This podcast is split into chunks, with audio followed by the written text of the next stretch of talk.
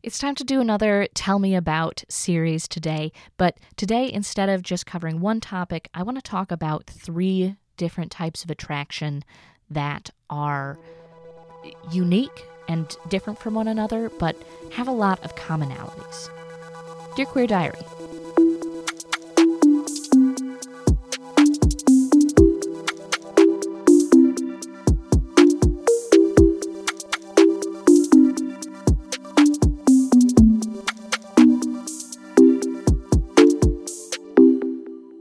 Dear Queer Diary.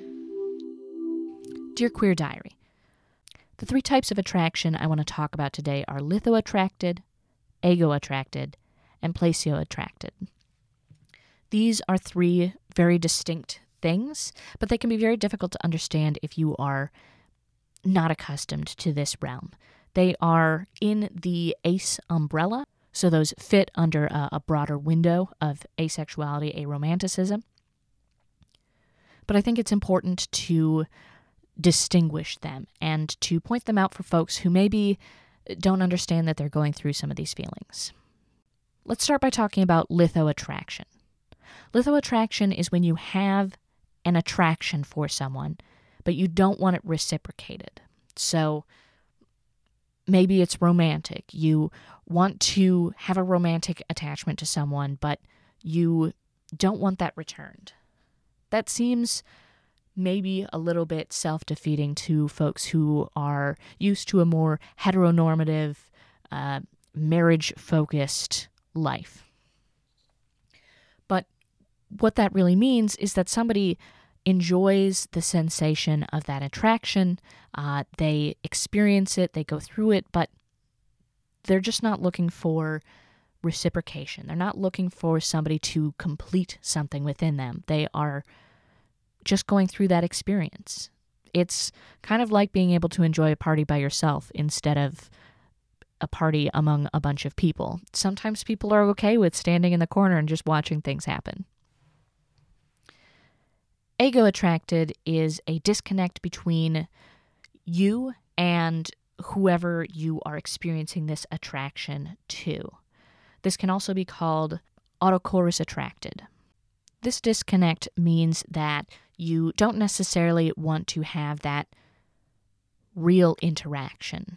Uh, you don't want to be in that same exact space. And I think the best way for people who don't experience this form of uh, aromanticism or asexuality to think of it maybe more as a uh, akin to a fantasy or a kink where when you're imagining it on your own or you have seen it in videos or it's something that you have you know maybe uh, focused on primarily in an imagining rather than in real life sometimes the real life actuality can be extremely disappointing not quite what you were envisioning.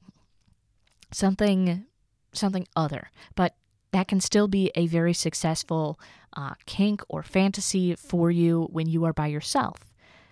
That's not a perfect analogy for what ego attracted would be, but hopefully it gets you in the same ballpark of understanding that it is simply not feasible for real world. You know, maybe the pheromones don't quite match up right or you just don't relish the attention.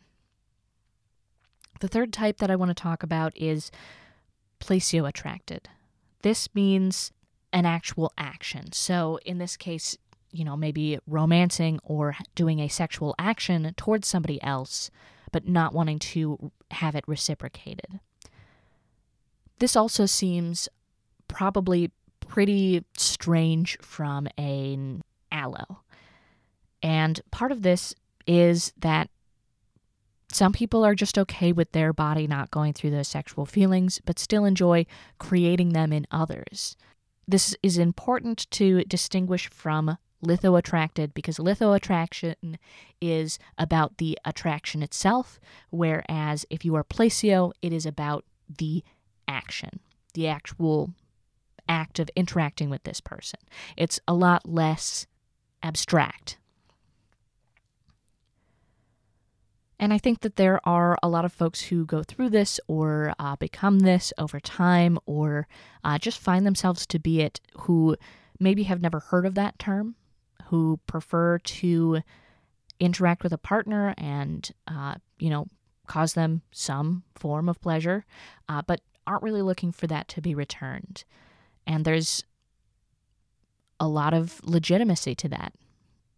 I don't frankly know if I am any of these types of ace because it's been so long since I have uh, felt anything for anyone beyond platonic uh, that I, I can't really be sure. So if you feel I've misrepresented this, I am very sorry. Please reach out at Dear Queer Pod or podcast at Dear Queer Diary. Uh, we can we can talk about clearing that up. And in the meantime, stay curious.